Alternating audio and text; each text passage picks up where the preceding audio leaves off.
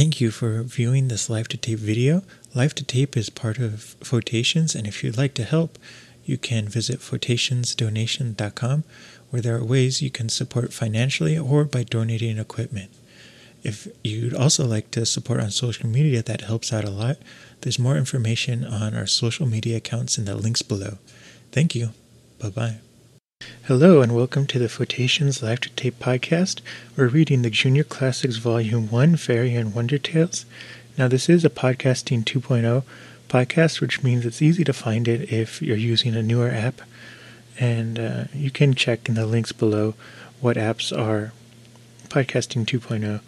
Podcasting 2.0 is like an open directory where everyone can post their uh, post their podcast links, uh, the RSS feeds, and then you have the ability to follow whoever you want, and you don't have to worry about so much censorship. And when people talk about censorship, they usually think you know negative things like far right or something, but censorship you know goes both ways and there's there's plenty of content that's censored in other countries that we uh, here in the United States totally don't think uh, should be censored.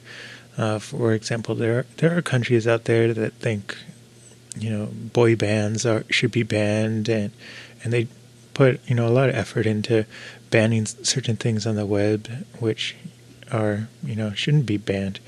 And so, podcasting 2.0 is very much a system that you know doesn't adhere uh, to you know, kind of censorship and you know removal of content based on on you know on it's not so much they're trying to go around different countries restrictions but they give it up to the user to uh, decide what they want to listen to and what they don't want to listen to. So it's like a library a full library of all the podcasts around so if you're using a podcasting 2.0 app you can find this podcast easily. Uh, I do publish on social media and the links in this episode how you can add this podcast feed directly into iTunes, uh, which is a legacy app. So let's get started with the Junior Classics Volume 1 Fairy and Wonder Tales. The Emperor Trojan's Goat Ears by W. S. Karzik. There once lived an emperor whose name was Trojan. The emperor had goat ears, and he used to call in a barber after barber to shave him, but whoever went in never came out again, for while the barber was shaving him, the emperor would ask what he observed uncommon in him, and when the barber would answer that he observed his goat's ear, the emperor immediately cut him into pieces. At last it came to the turn of a certain barber who fretted illness and sent his apprentice instead. When the apprentice appeared before the emperor, he was asked why his master did not come. He answered, Because he is ill. Then the emperor sat down and allowed the young the, allowed the youth to shave him. As he shaved him, the apprentice noticed that the emperor's goat's ear, but the Trojan asked him what he had observed, and he answered, I have observed nothing. Then the emperor gave him twelve ducats, and said to him, From this time forth you shall always come and shave me. When the apprentice came home, his master asked him how he got on the emperor's, and the youth answered, Oh, well, the emperor has told me that I am to shave him in future. Then he showed the twelve ducats he had received, but as to the emperor's goat ears, of that he said nothing. From this time forth, the apprentice went regularly to the Trojan to save him, and for each shaving he received twelve ducats, but he told no one that the emperor had goat ears. At last it began to worry and torment him that he dare not, he dared tell no one his secret, and when he came sick and began to pine away, his master, who could not fail to observe this, asked him what ailed him. And after much, pre- much pressing, the apprentice confessed that he had something on his heart which he dared not confide to anyone, and he added, If I could only tell it to someone, I should feel better at once. Then said the master, Tell it to me, and I will faithfully keep it from everyone else. Or if you fear to trust me with it, then go to the confessor and confide it to him. But if you will not even do that, then go into the fields outside the town, there dig a hole, thrust your head into it, and tell the earth three times what you know, and then throw the mold in again, and fill up the hole.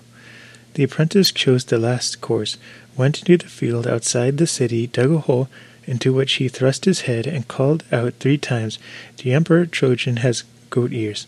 Then he filled up the hole again, and with mind quite relieved went home. When some time had passed, there sprang up an elder tree out of this very hole, and three slender stems grew up beautiful and straight as taper. Some shepherds found this elder, cut off one of the stems, and made a pipe of it. But as soon as it began to blow into the new pipe, out burst the words, The Emperor Trojan has goat ears. The news of this strange occurrence spread immediately through the whole city, and at last the Emperor Trojan himself heard the children blowing on a pipe. The Emperor Trojan has goat ears. He sent instantly for the barber's apprentice and shouted to him, Hey, what is this you have been telling the people about me? The poor youth began at once to explain that he had indeed noticed the Emperor's ears, but had never told a soul of it. The Emperor tore his saber out of its sheath to hew the apprentice down, at which the youth was so frightened that he told the whole story in its order, and how he had confessed himself to earth, and how the elder tree sprang up on the very spot, and how a pipe was made of one of its sterns. The tale was sounded in every direction. Then the emperor took the apprentice with him in a carriage to the palace, to convince him of the tr- to t- carriage to take him to the place, to convince him of the truth of the story and when they arrived they found there was only a single stem left. The Emperor Trojan ordered a pipe to be made out of this stem, and when he might hear how it sounded, as soon as the pipe was ready, one of them blew into it, and out poured the words, The Emperor Trojan has got has goat ears. Then the emperor was convinced that nothing on this earth could be hidden, spared the barber apprentice's life, and henceforth allowed any barber, without exception, to come and shave him.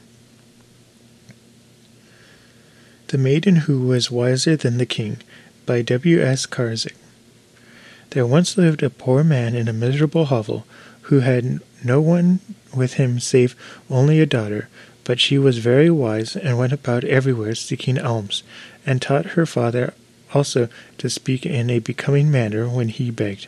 It happened once that the poor man came to the king and asked for a gift. The king demanded whence he came, and who had taught him to speak so well. The man said whence he came, and that it was his daughter who had taught him. And who taught your daughter? asked the king. The poor man answered, God and our great poverty. Then the king gave him thirty eggs, saying, Take these eggs to your daughter, and tell her to hatch chickens out of them, and I will reward her handsomely. But if she cannot hatch them, it will go ill for you, go ill with you. The poor man went crying back to his hovel, and related to his daughter what had passed. The maiden saw at once that the eggs had been boiled, but she told her father to go to rest, and assured him that she would see that all went well. The father followed her advice and went to sleep. The maiden took a pot filled with water and beans and set it on fire. On the fellow morning, the beans being quite boiled, she told her father to take a plough and oxen, and to plough along the road where the king would pass. And she added, When you see the king, take the beans, sow them, and cry, Hi, go on, oxen mine, heaven be with me, and make my boiled beans take root and grow. And then the king asks you how it is possible for boiled beans to grow, and answer him, It is quite as possible as for boiled eggs to yield chickens. The poor man hearkened to his daughter and went away and began to plough. When he saw the king coming, he began to cry, High go, oxen mine! God help me, and make my boiled beans take root and grow. The king, hearing these words, stopped on the road and said to the poor man, Here, fellow, how is it possible for boiled beans to grow?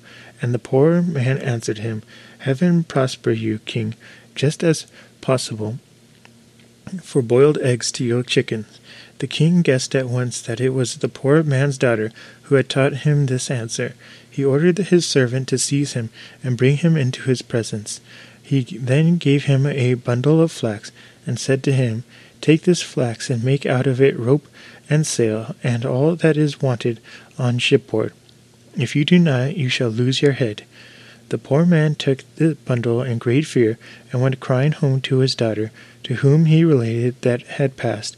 But the maiden sent him again to rest with the promise that all should go well. On the following day she took a small piece of wood, awoke her father, and said to him, Take this wood and carry it to the king. Let him cut a spinning wheel, a spindle, and a loom out of it, and I will do all that he demands of me. The poor man again followed the directions of his daughter. He went to the king and delivered the maiden's message. The king was astonished at hearing this, and began to think what he should do next. At last he took up a small cup, and said as he gave it to the father, Take this cup to your daughter, and let her empty the sea with it, so that it shall become like a dry field. The poor man obeyed with tears in his eyes, and took the cup to his daughter with the king's message. But the maiden told him he needed only leave the matter till the morning, when she would see to it. In the morning she called her father, and gave him a pound of tow to take to the king, and bade him say, Let the king stop all the springs and rivers' mouths of the earth with this tow, and then we'll dry up the sea for him. And the poor man went and told this to the king.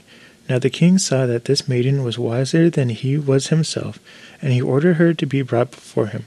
And when the father and daughter stood in his presence and bowed before him, he said to the daughter, Tell me, girl, what is it that man hears the farthest? The maiden answered, Great king, that which man hears the farthest is the thunder and a lie. Upon this the king took hold of his beard, and turning to his counselors, demanded of them, Tell me what my beard is worth. And when one valued it at so much, and the other at so much more, the maiden told them outright that they could not guess it. The king's beard, she said, is as much value worth as three rainy days in summer time. The king was astonished and exclaimed, The maiden has made the best answer. Then he asked her if she could be his wife, nor would he desist from pursuing his suit until she agreed to it.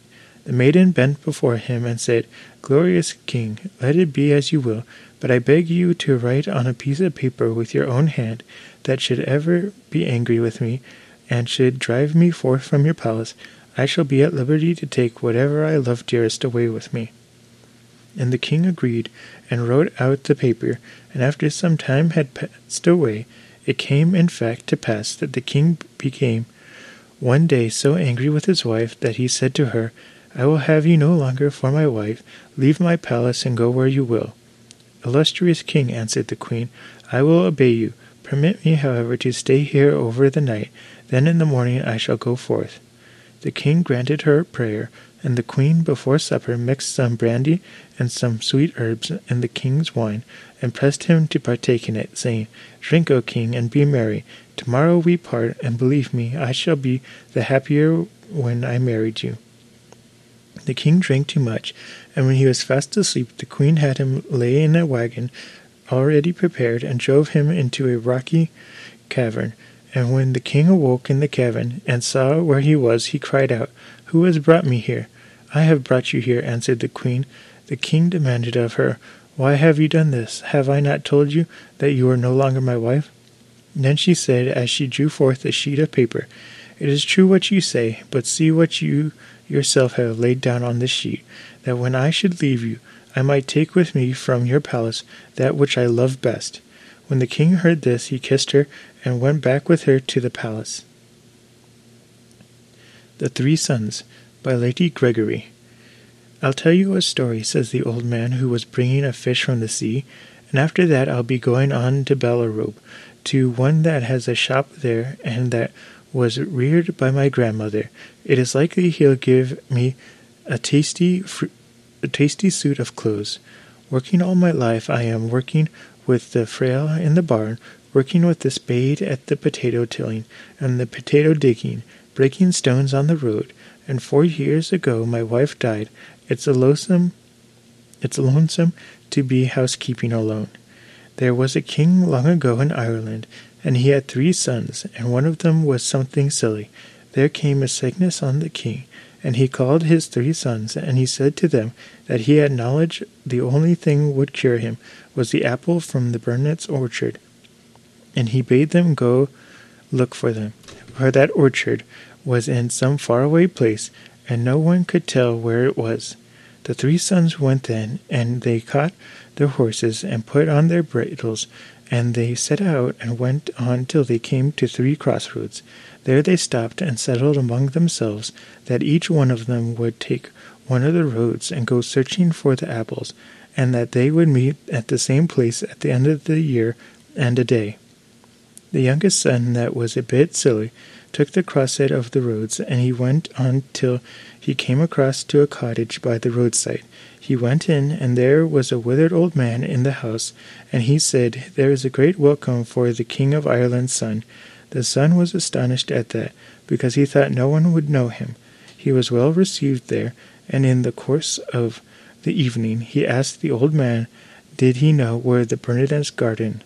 I am a hundred years old, said the man, and I have never heard of such a place.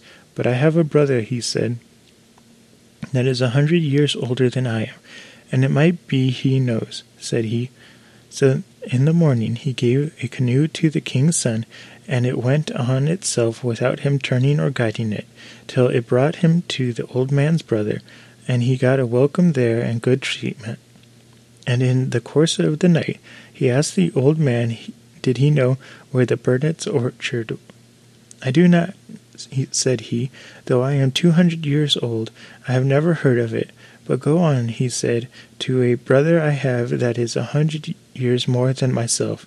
So in the morning he went into the canoe, and it went on of itself till it came to where the third old man was, that was older again than the other two. And the king's son asked, Did he know where the Burnet garden? I do not, said he, although I am three hundred years old, but I will tell you how you will know it, said he. Go on till you come to shore, where you will see a swan gardener standing by the water, and he is the only one that can tell you and bring you to it, said he. Ask him to bring you to that garden in the name of the Almighty God.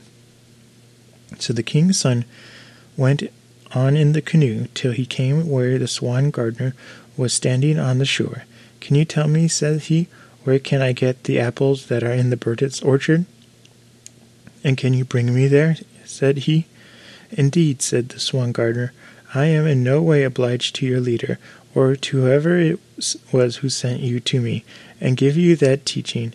And those apples are well minded, he said, by wolves, and the only time they sleep is for three hours once in every seven years, and it chances they are asleep for those three hours at this time. And so I will bring you there, he said. With that he stretched out his wings, and he bade the king's son to get on his back, and it was long before he could start flying. It was long before he could start flying with the weight that was on him, but at last he flew away, and he brought the king's son to Burden's garden, and there was a high wall around it, but he flew over the wall and put him down in the garden. The king's son filled his bag with the apples, and when he had done that he went looking around, and came to a large cottage in the garden. And he went in, and there was no one in the house but a beautiful young girl, and she was asleep. So he went away, but he thought with him he brought with him the golden rings and the gold garters that he saw there in the window. He got up again on the back of the swan gander, but it was hard for it to rise with the weight of the bag of apples. But it did rise at last, and it brought him to where the old man was, that was three hundred years old. The king's son gave one of the apples to the old man, and no sooner did he eat it than his age left him, and he was like a boy of fifteen years. He went on then to the two older men, and gave an apple to both of them, and no sooner did they eat it that they were like young boys again. Then the king's son went back to the crossroad, for it was the end of the year and a day, and he was the first to come there. He fell asleep, and the two brothers came and saw him there. And they stole the bag of apples from under his head, and put in the place of it a bag of apples that were of no use at all. They went on to their father's house, and they gave him the apples they had stolen, and he was cured on the moment. But they told him what the youngest son was bringing, and told him was a poison apples that would bring him to his death. The king was very angry when he heard that, and he went to his butler and said, Go out to the woods where my son is, and shoot him, and bring his heart here with you on the top of a gun and throw it to the dogs at the door, for I will never have him or anything belonging to him brought into this house, he said. So the butler got the gun and went out to the wood, and when he saw the young man, he was going to shoot him. Why would you do that? he said. So the butler told him all the father ordered him. And the young man said, Do not shoot me, but save me. And this is what you will do Go into the woods until you meet with a woodcock, and shoot it, and take the heart out of it, for that is most like the heart of a man. Bring the woodcock's heart to my father's house, he said, and throw it to the dogs at the door. So the butler did that, and spared him, and took the woodcock's heart, and threw it into the dogs at the door.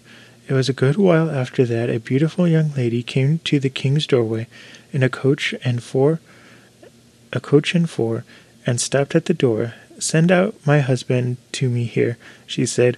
So the eldest son came out to her. Was it you came to the garden for apples? said she. It was, say he. What things did you take notice of in the cottage where I was? She says she. So he began telling of the things that he so he began telling of this thing and that thing that never was in it at all. And when she heard that, she gave him a clout that knocked his head as solid as any stone in the wall. Then the second son came out, and she asked him the same question, and he told her the same lies, and she gave him another clout that left his head as solid as any stone in the wall. Then the king heard all that. He knew they had deceived him, and that it was the youngest son who got the apple for his cure, and he began to cry after him to lament that he was not living to come back again. Would you like to know where he is living yet? said the butler. I would sooner hear it than any word ever I heard, says the king. Well, he's living yet, and is in the wood, said the butler. When the young lady heard this, she bade the butler bring her to where he was, and they went together to the wood, and there they found him, where he had been living on the fruit of trees through most of the year. When the young lady saw him, she said, Was it you who came to the house where I was in the garden? It was, says he. What things did you take notice of in it? Here they are, says he, and put his hands into his pocket, and brought out the gold rings and the golden garters, and to and the other signs he had brought away. So she knew that he was the right one, and she married him, and they lived happily ever after. And there was a great rejoicing and the king's in the King of Ireland's house. Hok Lee and the Dwarves, retold by Andrew Lang. There once lived in a small town in China a man named Hok Lee. He was steady and industrious man who not only worked hard at his trade, but did all his own housework as well, for he had no wife to do it for him, what an excellent, industrious man is Hok Lee, said he, na- said his neighbors. How hard he works. He never leaves his house to amuse himself or take a holiday as others do. But Hok Lee was by no means a virtuous person. His neighbors thought him to be. True, he worked hard enough by day, but at night, when all respectable folk were fast asleep, he used to steal out and join a dangerous band of robbers, who broke into rich people's houses and carried off all they could lay hands on. This state of things went on for some time, and though a thief was caught now and then and punished, no suspicion ever fell on Hok Lee. Was a very such no suspicion ever fell on Hok Lee. He was such a very respectable, hard-working man. Hok Lee had already amassed a good store of money as his share of the proceeds of these robberies, but it happened one morning on going to the market that a neighbor said to him, Why, Hok Lee, why is the matter with your face?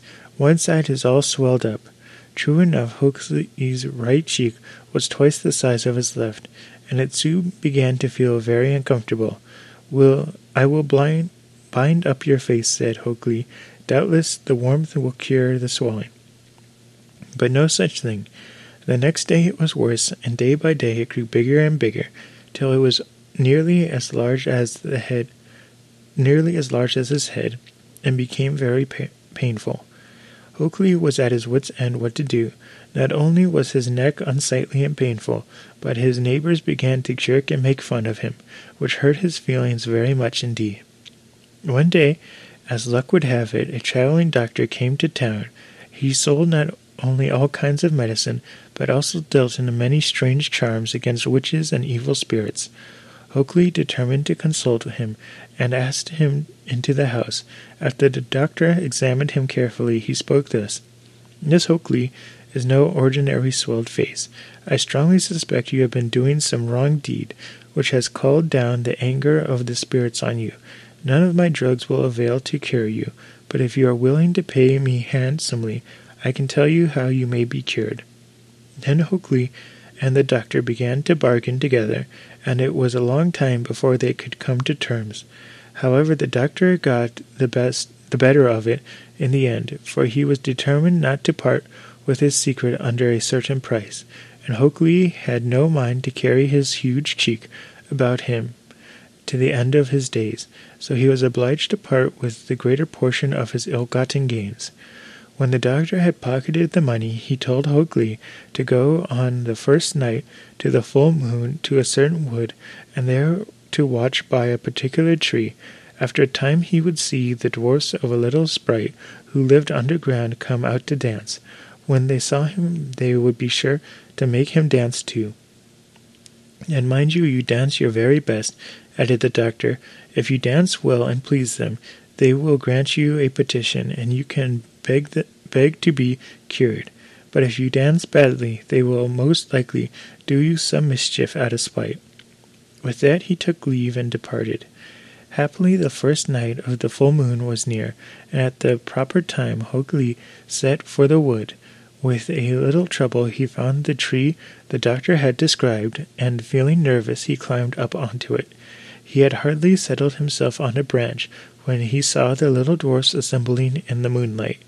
They had come out from all sides, till at length they appeared to be hundreds of them. They seemed in high glee, and danced and skipped and carpeted about, while Hokey grew so eager watching them that he crept farther and farther along his branch. At length it gave a loud crack, and all the dwarfs stood still, and Hokey felt as if his heart stood still also. Then one of the dwarfs called out, Someone is up in that tree. Come down at once, whoever you are, or we must come and fetch you. In great terror, Hokey proceeded to come down, but he was so nervous that he tripped near the ground and came rolling down into the most absurd manner. When he had picked himself up, he came toward with a low bow, and the dwarf who had first spoken and who appeared to be the leader said, Now then, who art thou, and what brings thee here? So Hokey told him the sad story of his swelled cheek, and how he had been advised to come to the forest and beg the dwarfs to cure him. It is well, replied the dwarf. We will see about that. First, however, thou must dance before us. Should thy dancing please us, perhaps we may be able to do something. But shouldst thou dance badly, we shall absurdly punish thee. Now take warning and dance away. With that, he and all the other dwarfs sat round a large ring, leaving Hokey to dance alone in the middle. He felt half frightened to death, and besides was a good deal shaken by his fall from the tree, and did not feel at all inclined to dance. But the dwarfs were not to be trifled with. Begin, cried the leader. Begin, shouted the rest in chorus. So in despair Hokey began. First he hopped on one foot, and then the other, but he was so stiff and nervous that he made but a poor attempt, and after a time sank down on the ground and vowed he could dance no more. The dwarfs were very angry. They crowded around Hokey and abused him. Thou to come here and to be cured indeed, they cried. Thou hast brought one big cheek with thee, but thou shalt take away two. And with that they ran off and disappeared, leaving Hokey to find his way home as best he might. He hobbled away weary and depressed, and not a little anxious on the account of the dwarf's threat. Nor were his fears unfounded, for when he arose the next morning his left cheek was swelled up as big as his right, and he could hardly see out of his eyes. Hokey felt in despair. Yet his neighbors cheered at him once, cheered at him more than ever. The doctor too had disappeared, so there was nothing for it but to try the dwarfs once more. He waited a month till the first night of the full moon, and came round again, and then he trudged back to the forest and sat down under the tree from which he had fallen. He had not long to wait. Eerie long doors came trooping out until all were assembled. Don't feel quite easy, said one. I feel as if some horrid human being is near us. When Hok Lee heard this, he came forward and bent down to the ground before the doors, who came crowding around and laughing heartily at his comical appearance with two big cheeks. What dost thou want? they asked, and Hok Lee proceeded to tell them of his fresh misfortune, and begged so hard to be allowed once more trial at dancing that the dwarfs consented, for there is nothing they love so much as being amused. Now Hok Lee knew how much depended on his dancing well, so he plucked up a good spirit and began quite and began, first quite slowly, but faster by degrees, and he danced so well and gracefully, and made such new and wonderful steps, that the doors were quite delighted with him. They clapped their tiny hands and shouted, Well done, Hok Lee, well done. Go on, dance more, for we are pleased. And Hok Lee danced on and on till he really could dance no more, and was obliged to start, obliged to stop. Then the leader of the doors said, We are well pleased, Hok and as for and as a response for thy dancing, thy face shall be cured. Farewell. With these words, he and the other dwarfs vanished, and Hok Lee, putting his hands to his face, found the great joy that his cheeks were reduced to their natural size. The way home seemed short and easy to him, and he went to bed happy, and resolved never to go out robbing again. The next day, the whole town was full of the news of Hok's sudden cure. His neighbors questioned him, but could get nothing from him, except the fact that he had discovered a wonderful cure for all kinds of diseases. After a time, a rich neighbor who had been ill for some years came and offered to give Hok Lee a large sum of money if he could tell him how he might be, get cured. Hok Lee consented on on condition that he swore to keep the secret. He did so, and Hok Lee told him of the dwarfs and their dances. The neighbor went off carefully, obeyed Hok Lee's direction, and was duly cured by the dwarfs. Then another and another came to Hok Lee to beg his secret, and from each he extracted a vow of secrecy and a large sum of money. This went on for some years, so that at length Hok Lee became very wealthy, became a very wealthy man, and ended his days in peace and prosperity.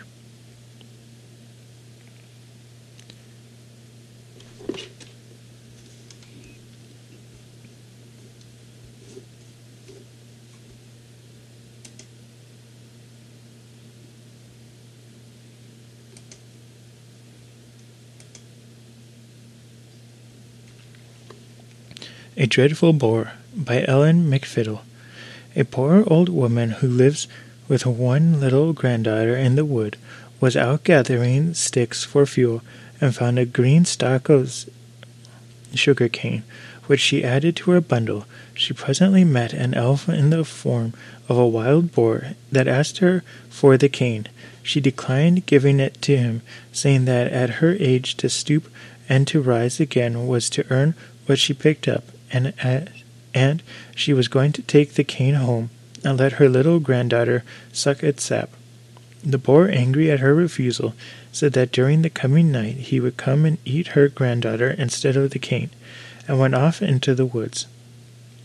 When the old woman reached her cabin, she sat down by the door and wailed, for she knew that she had no means of defending herself against the boar. While she sat crying, a vendor of needles came along and asked her what was the matter. She told him, but all that she but all he could do for her was to give her a box of needles. The old woman stuck the needles thinly over the lower half of the door on its outer side, and then went on crying. Just then a man came along with a basket of crabs, heard her lamentations, and stopped to inquire what was the matter. She told him, but he said he knew of no help for her, but he could do the best he could for her by giving her half of his crabs.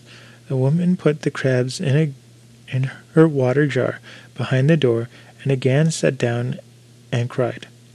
A farmer who was coming along from the fields, leading his ox, also asked the cause of her distress, and heard her story. He said he was sorry he could think not he could not think of any way of preventing the evil she expected, but that he would leave his ox to stay the night with her, as it must be a sort of company for her in her loneliness.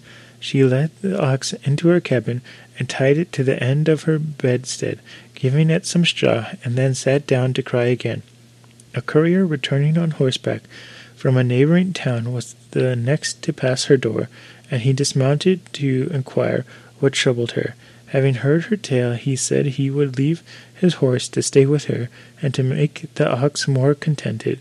So she tied the horse to the foot of the bed, and thinking how surely evil was coming upon her, she burst out crying anew. A boy just then came along with a snapping turtle that he had caught on and stopped to ask what had happened to her. On learning the cause of her weeping, he said it was of no use to contend against spirits, but that he would give her his snapping turtle as a proof of his sympathy. She took the turtle and tied it in front of her bedstead and continued to cry. Some men were carrying millstones, millstones, then came along, inquired into her trouble, and expressed their compassion by giving her a millstone, which they rolled into her backyard. While they were doing this, a man went by carrying hoes and pickaxes, and they stopped and asked her why she was crying so hard. She told him her grief, and he said he would gladly help her if he could, but the only but he was only a well digger and could do nothing for her except dig a well. She pointed out a place in the backyard, and he went to work and quite quietly dug a well. On his departure, the old woman cried again until a paper seller came and inquired what was the matter. When she told him, he gave her a large sheet of white paper and a token of pity, and she laid, laid it smoothly over the mouth of the well. Nightfall came. The old woman shut and barred the door, put her granddaughter snugly on the wall side of the bed, and then lay down beside her to wait the foe. At midnight the boar came and threw himself against the door to break in. The needles wounded him sorely, so that he had gained an entrance. So that when he gained entrance, he was heated and thirsty, and went to the water jar to drink. When his thirst and his snout when he thrust his snout, the crabs attacked him, clung to his bristles, and pinched his ears, till he rolled over and over to free himself. Then in a rage he, appro- he approached the front of the bed, but in the snapping turtle nipped his tail, and made him retreat under the feet of the horse, who kicked him over to the ox, and the ox tossed him back to the horse. Thus beset, he was glad to escape to the backyard to take a rest and to consider the situation. Seeing a clean paper spread on the ground, he went to lie upon it and fell into the well. The old woman, hearing the fall, rushed out and rolled the millstone down on him and crushed him.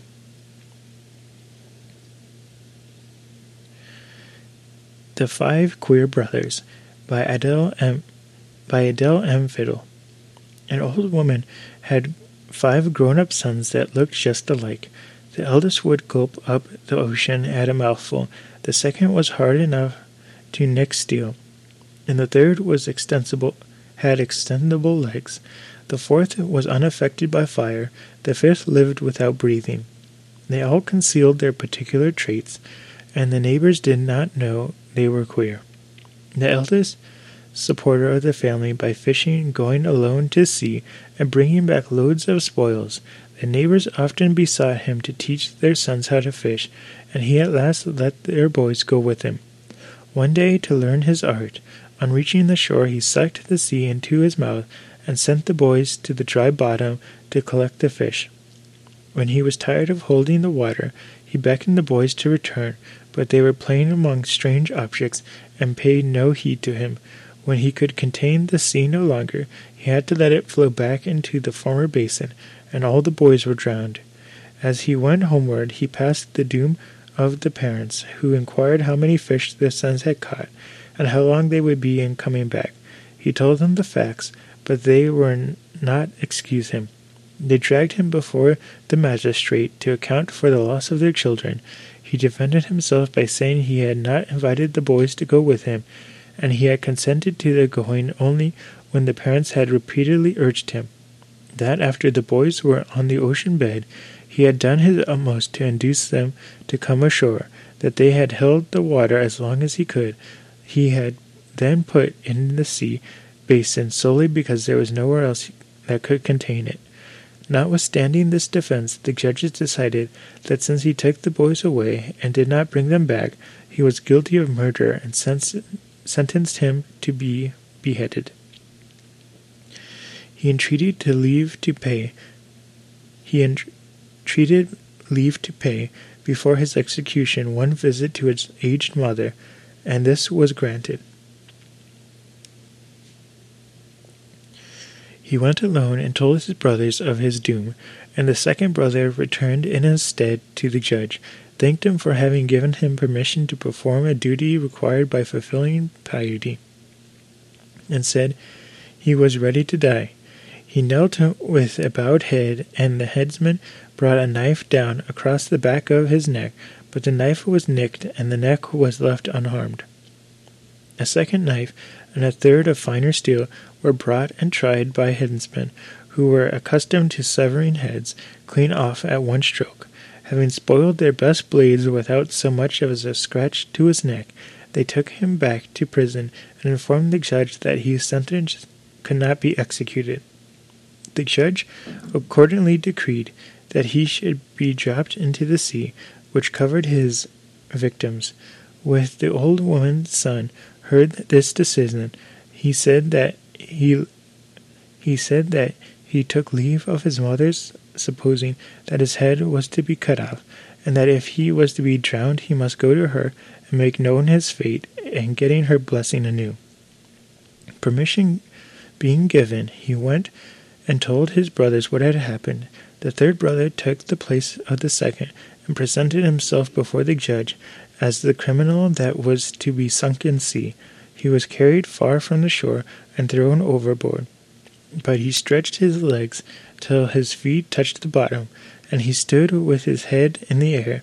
They hauled him aboard and took him farther from land, but still his extendable legs supported him above the waters. Then they sailed to the mid ocean and cast him into the great depths, but his legs still lengthened so that he was not drowned. They brought him back to the judge, reported what had been done, and said that some other method of destroying him must be followed. On hearing this, the judge condemned him to death by being boiled in oil. While the cauldron was being heated, and be- he begged to obtain permission to go and tell his mother the way he had survived the attempt to drown him, and the manner in which he was soon to be taken off. His brother having heard the latest judgment, the fourth went to bear the penalty of the law, and was lowered into the kettle of boiling oil. In this he disported himself as if in a tepid bath, and he asked his executors to stir up a little fire to increase the warmth. Finding that he could not be fried, he was remanded to prison. At this, the populace of bereaved parents and magistrate joined in an effort to invent a sure method of putting him to death. Water, fire, and sword all having failed, they finally fixed upon smothering him in a vast cream cake. The whole country round made contributions of flour for the pastry, of sugar for the filling, and the brick for a huge oven, and it was made and baked on a plain outside the city walls. Meanwhile, the prisoners was allowed to go and bid his mother farewell, and the fifth brother secretly became his substitute. When the cake was done, a multitude of people with oxen, horses, and ropes dragged it to the execution ground, and within the culprit was inferred. As he was able to exist without air, he rested peacefully until the next midnight, and then safely crawled forth, returned to his home, and dwelt there happily for many years with his remarkable brothers. Well, I want to thank you for listening to this Photations Live to Tape podcast. I will see you next week. Thank you for viewing this Live to Tape video.